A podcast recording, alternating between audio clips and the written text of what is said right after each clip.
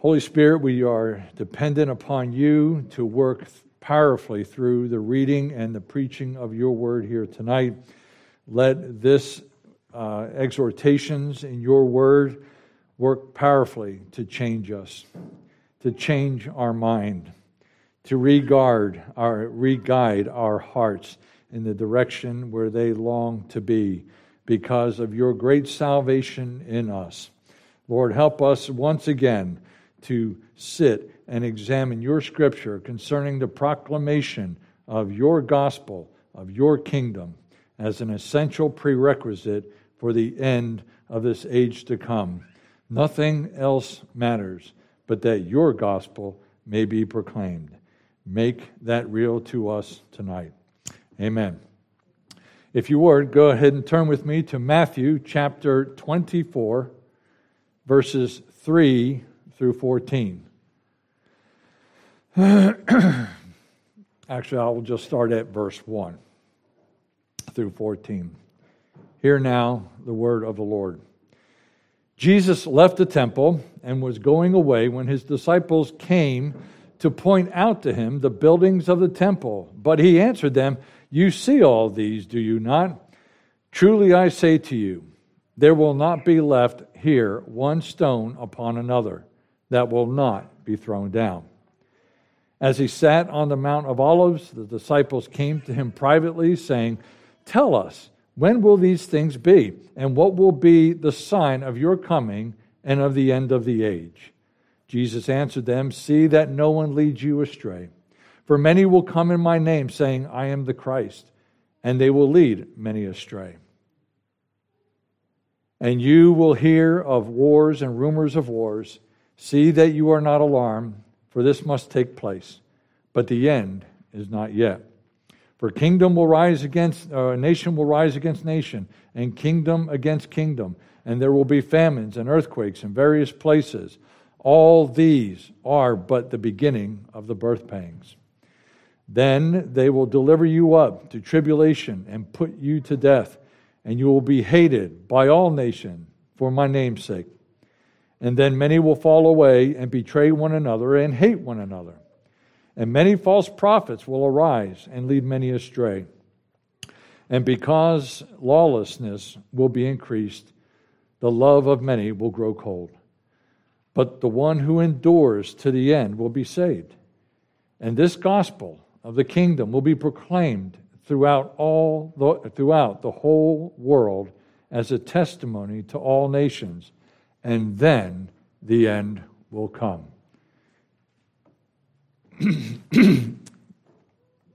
Excuse me. Thus far is the reading of God's holy word, and may God add his blessing to the reading of his word. Thanks be to God. Sorry.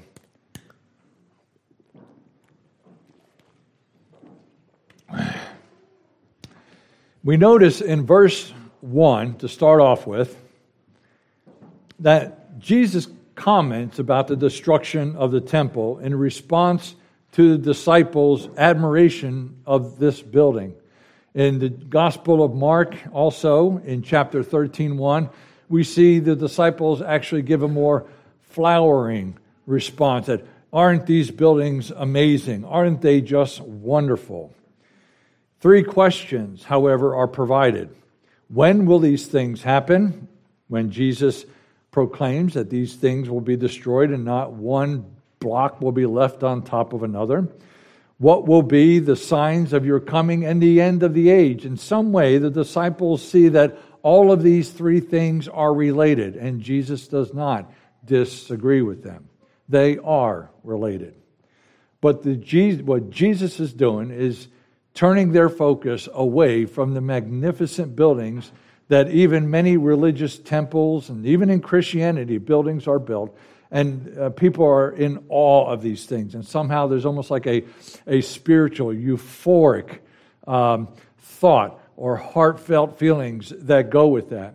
I remember recently uh, one particular famous person uh, went to uh, the Muslim Holy Land. And he, this was a guy who was proclaimed to be a Christian and uh, he just uh, was always uh, affirming uh, church and Jesus and the gospel. But here in this short video segment, he was looking at these magnificent temples in Mecca, in Saudi Arabia, where they worship a false god called Allah. And at one point in this video, he was asked, What did he think about this? And it was quite stunning that this guy actually turned and said that there has got to be more than one way to heaven after looking at these buildings than Jesus. How quick the opinions of men turn when we focus on earthly edifices and buildings instead of what truly matters. And that is what Jesus is guiding their attention to here. Jesus describes what the disciples should expect to face in the coming years the destruction of the temple, which eventually takes place in 70 AD. Here also, we have an indication of when these things will take place.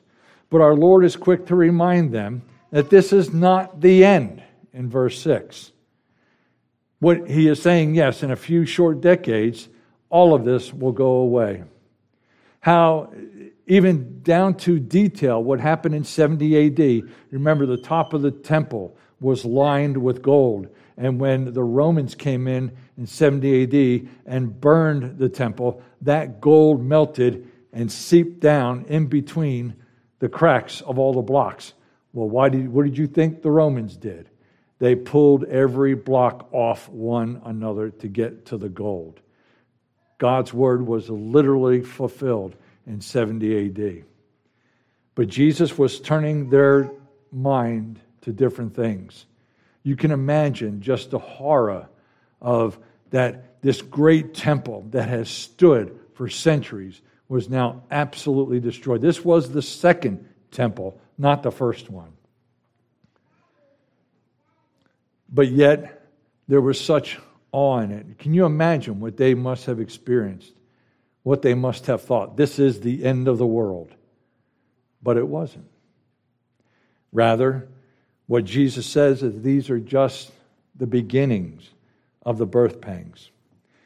These words of our Lord are also communicated with the dual purpose for alerting God's people concerning what the continuing church will also face, even just prior and up to Christ's actual coming and the end of our age. We look at verses 29 through 51 in Matthew 24 when he talks about that, what is yet to come for the continuing church as we close to the end of the age. We should note that the obvious that these signs are not exclusive to any particular age. These signs have existed in every age. When he talks about wars and rumors of wars and tribulation and persecution. I remember in my systematic theology 3 class in eschatology, our professor gave us something to read um, that was written right before the turn of the first millennium, like in 980 AD. And you could you can almost see it would almost be like someone plagiarized the same words from things we heard from Hal Lindsey about, oh no, we're going to hit the year 2000 the world is going to be destroyed. The end has now come. I remember Celia, my wife, was working in banking software, and one of the things that absolutely infuriated me was that they were talking about how the banks were not ready for the digits turning to 2000 and all the bank accounts would be wiped out. but my wife was actually working with implementation teams to make sure that that wasn't so. They had a remedy, they were fixing, they were taking care of all of this. But yet, these people were coming up with this dastardly plan to sell more books and attend more conferences because the end is here. Imagine what people must have felt right before World War I. Talk about wars and rumors of wars. Maybe during some of the religious persecutions in Europe in the 15th and 16th century, maybe before World War II, the worst war in all of human history. Or maybe those who lived in Russia right after World War II where over 60 million Russians were persecuted by Stalin, their own leader, and put to death in the gulags. Surely then they would have said, The end is here. Even today, we are hearing of wars and more rumors of wars. Uh, will it become nuclear? Threats of, I mean, folks, there is no end to these things. And sometimes they are grave. Sometimes we do should be concerned. But our focus needs to be on the gospel of Jesus Christ, not necessarily what's happening in human affairs. Because if we take our eyes off what is really important, then we are subjecting ourselves to every wind and wave of teaching that might come by them. These signs have existed in every age, but not only will the end of the age be marked by them. Indeed, we, we see from the scriptures that it will be prominent. I'm not saying there won't be wars and rumors of wars and tribulation and all of those things to come. There will be. And it probably will be more pronounced than it is then, than it is now. Nonetheless, our Lord exhorts us, exhorts all Christians to prepare themselves in their need to pursue discernment, confidence, and understanding. We look in verse 4 and 5. Jesus says, He answered them, See to it that no one leads you astray. See to it that no one leads you astray. One of the things I do each and every morning in my devotional time is I recite the Lord's Prayer. And then after that, as I'm about to read His Word, I ask the Lord, Holy Spirit, as I read your Word, build in me knowledge and understanding, wisdom and discernment. Because that is only where those things are truly found. We should not be a people, as we read, who will simply judge things by what we see or necessarily judge things by what we hear. We want to know what is true. Jesus' principal counsel to his disciples is that see to it, meaning this is important, this is imperative. See to it that no one misleads you. This appears to have particular relevance concerning those times when the church, when, when, though, when there will emerge from the church those who claim to be Christ himself, and many will acquiesce to them. I remember sometimes over the past 23 years, there's been a few where a person has actually called themselves the Messiah, but there have been a few, most overseas. But there are other people, especially in the American landscape of evangelicalism, where it's almost, they're saying everything but that. I have to go see this guy. I cannot grow close to get to this uh, to God unless I go see this guy or whatever. Folks, the word of God in the local church and our worship as a body will prepare you and equip you for everything you need for all life and godliness. Let us not chase after those people who would put themselves up as saying, Yes, I am the Christ, or yes, you cannot grow as a Christian unless you buy my tapes or buy my books or things like this. That is how deception creeps into the church. The rise of false religions are always a plague upon the church. And sadly, the Lord even permits the rise of false religions to reveal those who are in the church who are not of the church. I don't know about you, but I've had the experience before, even with a person who was very close to me. A false teacher started to come in. This guy was in my wedding. And whatever this pastor, rogue pastor, was saying, he and his wife bought into it and they left the church. It was terrible and sad to see. And you ask yourself, how could this happen? Well, God was revealing things about their hearts that apparently their knowledge and understanding, their commitment to the Word of God was weak. And sometimes God brings that upon people because they may seem strong Christians on the outside, but what matters is in here and up here. That we are able to discern. These were people who did not see to it that no one mislead you. The key here is to understand that our ability for discernment is the product of our knowledge of the truth from God's Word and from our pursuit of genuine Christian maturity. The more you and I neglect the study of the Word of God and being pursuant of spiritual maturity through, through for, uh, toward godliness through sanctification, the more you and I make ourselves vulnerable to be deceived. Do you spend time every day in God's Word? Do you spend even 30 seconds, maybe a minute or two, in prayer for your family and your spiritual walk?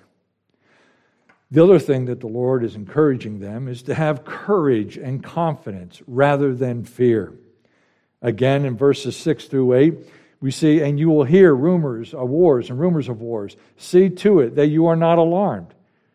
For these must take place, but the end is not here. Here. The nation will rise against nation, kingdoms against kingdom, and there will be famines and earthquake in various places. All of these are but the beginning of the birth pangs. In and of themselves, such things cannot help but make us fearful, especially in a military town. But our courage and confidence comes from He who has overcome the world and he who is in you is greater than he who is in the world. This would be a good time to say amen. All right. Here our Lord exhorts us not to be frightened, but to have courage. How? To understand that all of these things reside under the purview of divine providence. All things, good or bad, small or large, and our place in them are determined by God's gracious directing of all the affairs of human history. Therefore, our fear has no basis. That's another thing. When I look in the morning, usually on my front porch with my rocker, if it's not too cold, and it won't be in Florida, I see the sunrise. And I thank God for His creation. Sometimes you just need to behold the color of leaves, or the singing of birds, or the glory of a sunrise or sunset. But I also thank God for our place in this particular point of human history. He is the one that determined that. And we are here but for a short time. Let us make the most of each and every day as we do. But a study of God's providence is key is absolutely key to our having confidence and a lack of fear for whatever may happen. I remember when I was in Iraq and I was going on some of the convoys with my soldiers. And, and folks, we, we, we got hit a lot. Uh, it seemed like toward the end there, every convoy I was on, we got hit. Uh, they actually started calling me the Magneto chaplain because we're always getting shot at because the chaplain's with us.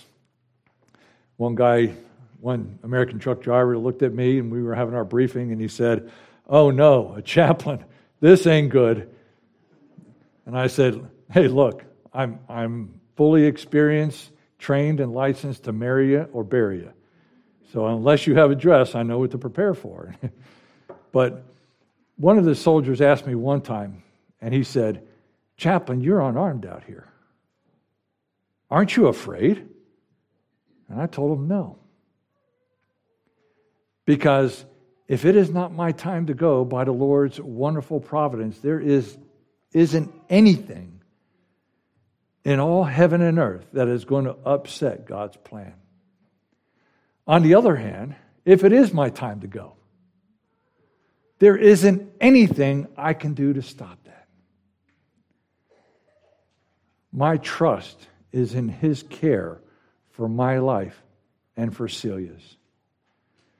Divine providence is a wonderful thing that He rules, that He ordains and governs whatsoever comes to pass.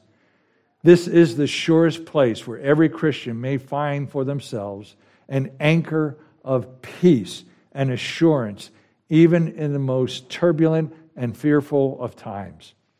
Whereas without which, we are subject to be thrown and tossed about by every not only false teaching, but also all malignant current events. John Calvin rightly observed that the ignorance of divine providence is the, in the Christian is the greatest of all miseries. The ignorance of divine providence in the Christian is the greatest of all miseries.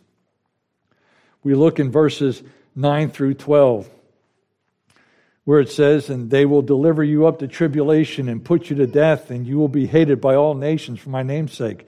And, and then many will fall away and betray one another and hate one another.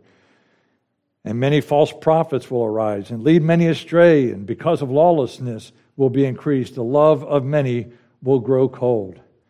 Up to this point, Jesus has revealed to his disciples that this is what truly perilous times look like. How many of you know what it's like to be betrayed by another person? I do. How many of you know what it's like to have betrayed another person? I do. Those are things that we do not want in our life. Rather, we need to stay firm and keep to the course that God has given us. Yes, there will be hatred, there will be persecution, social disintegration, religious hysteria and deception, lawlessness, apathy for our neighbors. Jesus ends this section with an obvious question that any one of us would ask if we lived in these conditions Who will be saved? How will we be saved? The answer is both an indicative as well as prescriptive. When Celia and I were in Scotland toward the end and all the riots were going on, we were watching the TV. We even saw what was happening here that one night at Cross Creek Mall in Fayetteville when the riots were taking place, the attempting to burn down uh, the marketplace. We were watching that from Scotland, and our thoughts ran to this. And the one thing I thought was, and this is a sign of divine providence God, you are shaking our tree. You are revealing the bad fruit that we never would have seen if you had not brought this about. In many ways, the church is very weak in their faith. But Jesus' first answer being indicative, he tells us who will be saved? The one who endures to the end. Perseverance is a quality of faith, understanding, and character. It is much easier to stay the course when we understand the big picture and the awesome God who directs all things, good and bad, to its appointed end. But perseverance is also a miserable state of affairs for those who only believe the things that are before their eyes, like some TV screen. We live in tumultuous times right now, folks. Many people are walking away from the faith. Ligonier Ministry has come out, and just about any um, uh, Barna and whatever else. They're saying, how many people are leaving the church? By the thousands, tens of thousands. You know, now it's like, who, how many people actually believe that Jesus Christ and the gospel is down to maybe like 30%, where it used to be like 70%. How many people call themselves a Christian? Not to say that they are. Used to be in the 80%. Now it's beneath 50%. Why is that? Can we truly lose our faith once we have it established in our hearts? The answer is no. We are kept by Christ because of his grip on us, not because of our grip on him. There's too many things in this life that will cause us to lose faith if faith is genuinely that fickle. But God is shaking our tree. He is revealing those who were Christians in name only. Maybe those who were weak, and maybe their family, maybe their close friends. But he who endures to the end is the one that will be saved. What matters most is that our triune God will fulfill the great work of redemption, which was first mentioned in the scriptures in Genesis chapter 3:15. Did many of you know that? That's where the gospel first appears, right after the fall of man. And I will put enmity between you and the woman, between your seed and her seed. He shall bruise your head, and you shall bruise his heel. This is what is called the proto euangelion, proto meaning the first announcement of the good news of the gospel. But we have to be sure about what this gospel is, and I'm leading to the end here. Folks, many things that we share with people and that people share with us are not the gospel. How many of you have heard, maybe you have said, God has a wonderful plan for your life? That may be true. That's not the gospel. The gospel is the person of Christ and his redemptive work to save us from our sins. When was the last time you shared the gospel and you shared verses like Romans 5 5:12? Therefore just as sin came into the world through one man and death through sin, so death spread to all men because all have sinned. Or Romans 3:23 for all have sinned and fallen short of the glory of God. Romans 6:23 for the wages of sin is death, but the free gift of God is eternal life through Jesus Christ our Lord. Or Romans 10:9 if you confess with your mouth that Jesus is Lord and believe in your heart that God has raised him from the dead, you will be saved. I think from time to time, we all need a refresher of what the gospel truly is.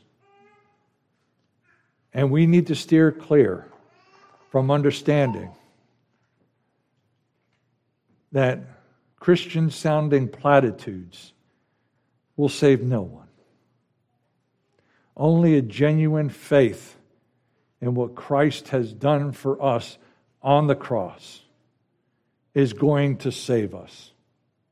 The issue is not even really God's wrath, it is about our sins that Christ died for to take away God's wrath from us. If that isn't a part of the gospel message, then consider what am I sharing with my friends? But the one who endures will be saved. But notice, Jesus now turns to, and this gospel of the kingdom will be proclaimed throughout the whole earth as a testimony to all nations. And then the end will come. This is the prescriptive part of this passage. The gospel of the kingdom shall be preached in the whole world as a testimony to all nations, and then the end will come. Have you ever noticed that many in our society, especially those churches with aberrant end time theologies, they all run to there's wars and rumors of wars, and they say these are the events that are indicative of the end times are here. Jesus says, no. Those are just the birth pangs.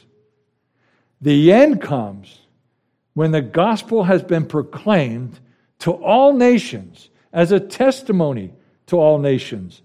Then the end will come. Christ provides for us that this is the true requisite for the end of the age and that it is near, is when the gospel of the kingdom shall be preached to all the world. Then and only then will both the end of the age and the second coming of Christ will take part. Will we see its fulfillment? How do we do that? Well, there's three main ways that Scripture tells us. One is your personal witness with family, friends, neighbors, co-workers. God is faithful to provide each and every one of us with divine opportunities or divine appointments, one time it was put, to share the gospel with certain people who ask or inquire or you tell them. Have I had those? Yes. Have I failed to engage some of those opportunities? I have. But we are again, once again, confident by God's divine providence that just because Chuck failed to share the gospel, that person is not doomed. But there are a great many times when the Lord has given me the wonderful opportunity to lead brothers and sisters to faith in Christ on a personal basis, certainly as a military chaplain, but even just as Chuck Williams, who goes to the gym, or Chuck Williams, who rides his bike, or a Harley, that is. The second one is missions. People get up, move, pack, sell their stuff. These are people who go into foreign lands. They give up everything. And the vast majority of missions, especially foreign missions, those people who go generally will never see the fruit of their work. They may right before their eyes. We think about John Calvin, who in 1556 sent three missionaries to South America. Two of them were killed, the other came back pretty bloodied. that was followed in 18 in the uh, 1600s. Dutch Dutch missionaries were sent to Brazil again. Not very successful because there was such a stranglehold of the false teachings of Roman Catholicism. But then in 1860, a guy named Simonton and his wife went into Brazil. He wrote catechisms. He taught the people the distinction between the true gospel and what the Roman Catholic Church was saying. Within eight years, both of them were dead. But yet, God worked through them to plant a seed, and the fruit of their work is revealed today. One couple, a man and wife, the fruit of their work was the early formation of the Presbyterian Church of Brazil, which now numbers over 1 million members. But they never saw it. But they trusted the gospel to do its work. I remember when I was in Edinburgh, Scotland, and I was working at the gym. It was called the Eric Liddell Gym. Remember Eric Liddell? Chariots of Fire. Goes to be a missionary in China, dies in a Japanese prisoner of war camp. Or maybe Ruth Bell Graham, whose parents did the same during that time. Or other people. Folks, let us not look to big Billy Graham crusades. Not to say, I, I love Billy Graham. I, his, his, preaching, uh, I love to hear it sometimes. But there was a survey done maybe about 30 years ago, and 84% of the people who said, I came to Christ, do you know how they said they came to Christ? Through a personal acquaintance or friend. That's how God works through his church to proclaim the kingdom to others. But maybe some of you, and maybe some of you children who are listening right now, you might be called to be a missionary to the mission field. Parents, prepare your children. Because God's call might be in them to go to a foreign land to preach the gospel. And maybe it won't work out well for them, but the seeds that they sow we have no idea how the Holy Spirit will use. Or maybe they will come back. But here's the third option. And I think this is the model that the Apostle Paul really displayed before us in the scriptures. And it is going out and planting churches. That's what Paul did. As an apostolic person, he went to all these towns in Asia Minor and Greece and everything. Now, he got stoned and beat and jailed and robbed and all this other stuff. I hope that doesn't happen to us in Florida. But, folks, that is the primary means by which the church goes into all of those areas that are really unreached by the gospel or barely reached by the gospel or reached by a false gospel. That God sends people. Please do not cut yourself off. As I mentioned this morning when we were here, Celia and I did not see this coming 16 months ago. But God has led us in our heart and every step of the way, we were amazed at how He went before us and provided everything we need. And our hearts started to become more and more excited for what we're going to do down there. Folks, it's a small church seven adults and two children. But we're praying for the Lord to do a great work in that county. My, I would hope that this church would grow to such an extent that within three to five years, our church will start planting other churches around Pasco County. Again, a county of 600,000 people, and not one, not one faithful, Reformed, Presbyterian, gospel proclaiming church. The only denominations down there are those that have already capitulated to cultural accommodation. The gospel is ready. The people are ready. We're still praying about all the people who have yet to move to Pasco County from Iowa or Kansas, and they have no idea what God has in store for them, and neither do we. And that's the great thing about it.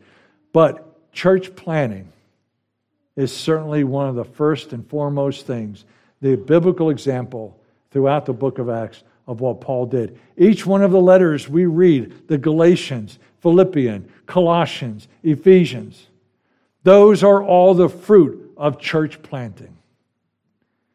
And I'm at least thrilled that our denomination is trying to pursue this as best they can.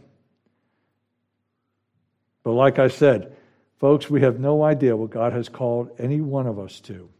If he plucked Celia and I out of this congregation to do it, he can do it to you too, even to some of your children later on in their life. So, the exhortation I have for you is this be open to what God has called you to do in, in terms of how you can be of greater ministry to those in your sphere of influence. And maybe God is calling to some of you to go and plant a church or be in a missionary, or maybe just to stay here in faithful North Carolina but look for those divine appointments which you can share the gospel or demonstrate God's love to people who are certainly needing it. And that's what Jesus is saying at the end of Matthew chapter 24, or actually verse 14. Tough times come and go, but those things do not dictate God's purposes to reach the world for his work of redemption. I like the way Jonathan Edwards said it best that the work of redemption is the greatest occasion for the glory of God throughout the world. That is a powerful quote. How do we put that into hands and feet? Church planting, going on missions, even short term missions. Folks, I went on a mission trip to Africa for three weeks back in 2004. It was that trip that the Lord led in my heart to pursue the ministry. I had no desire for the ministry until that three week trip to Africa. God works in powerful ways when we take that step of faith, go out there, and see how He'll use us in the lives of other people, even people who don't even speak English and you don't speak Swahili. So, as we close, let us remember that our God is a great God. He is a God that has placed you and your children at this point in history, in this place of Fayetteville, North Carolina, to be prepared for what He is going to call you to do in next year, next 10 years, five years.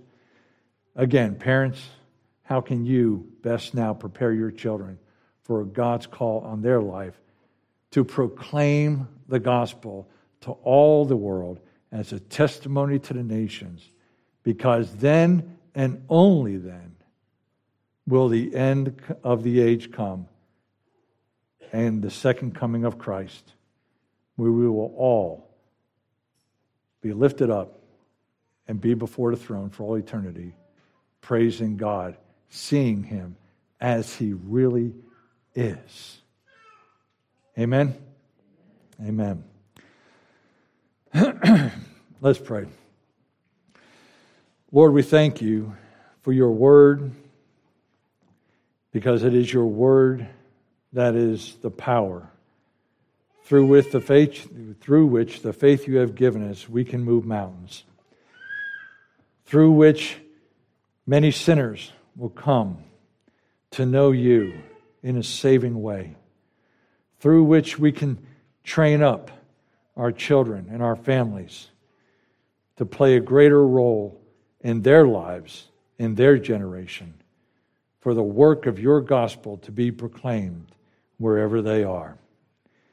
So, Lord, continue, Holy Spirit, especially do your work of transformation through us and help us to continually be attentive to our worship of you as a body here at Cross Creek, giving attention to the ordinary means of grace that work so powerfully to change and transform us into your image. Amen.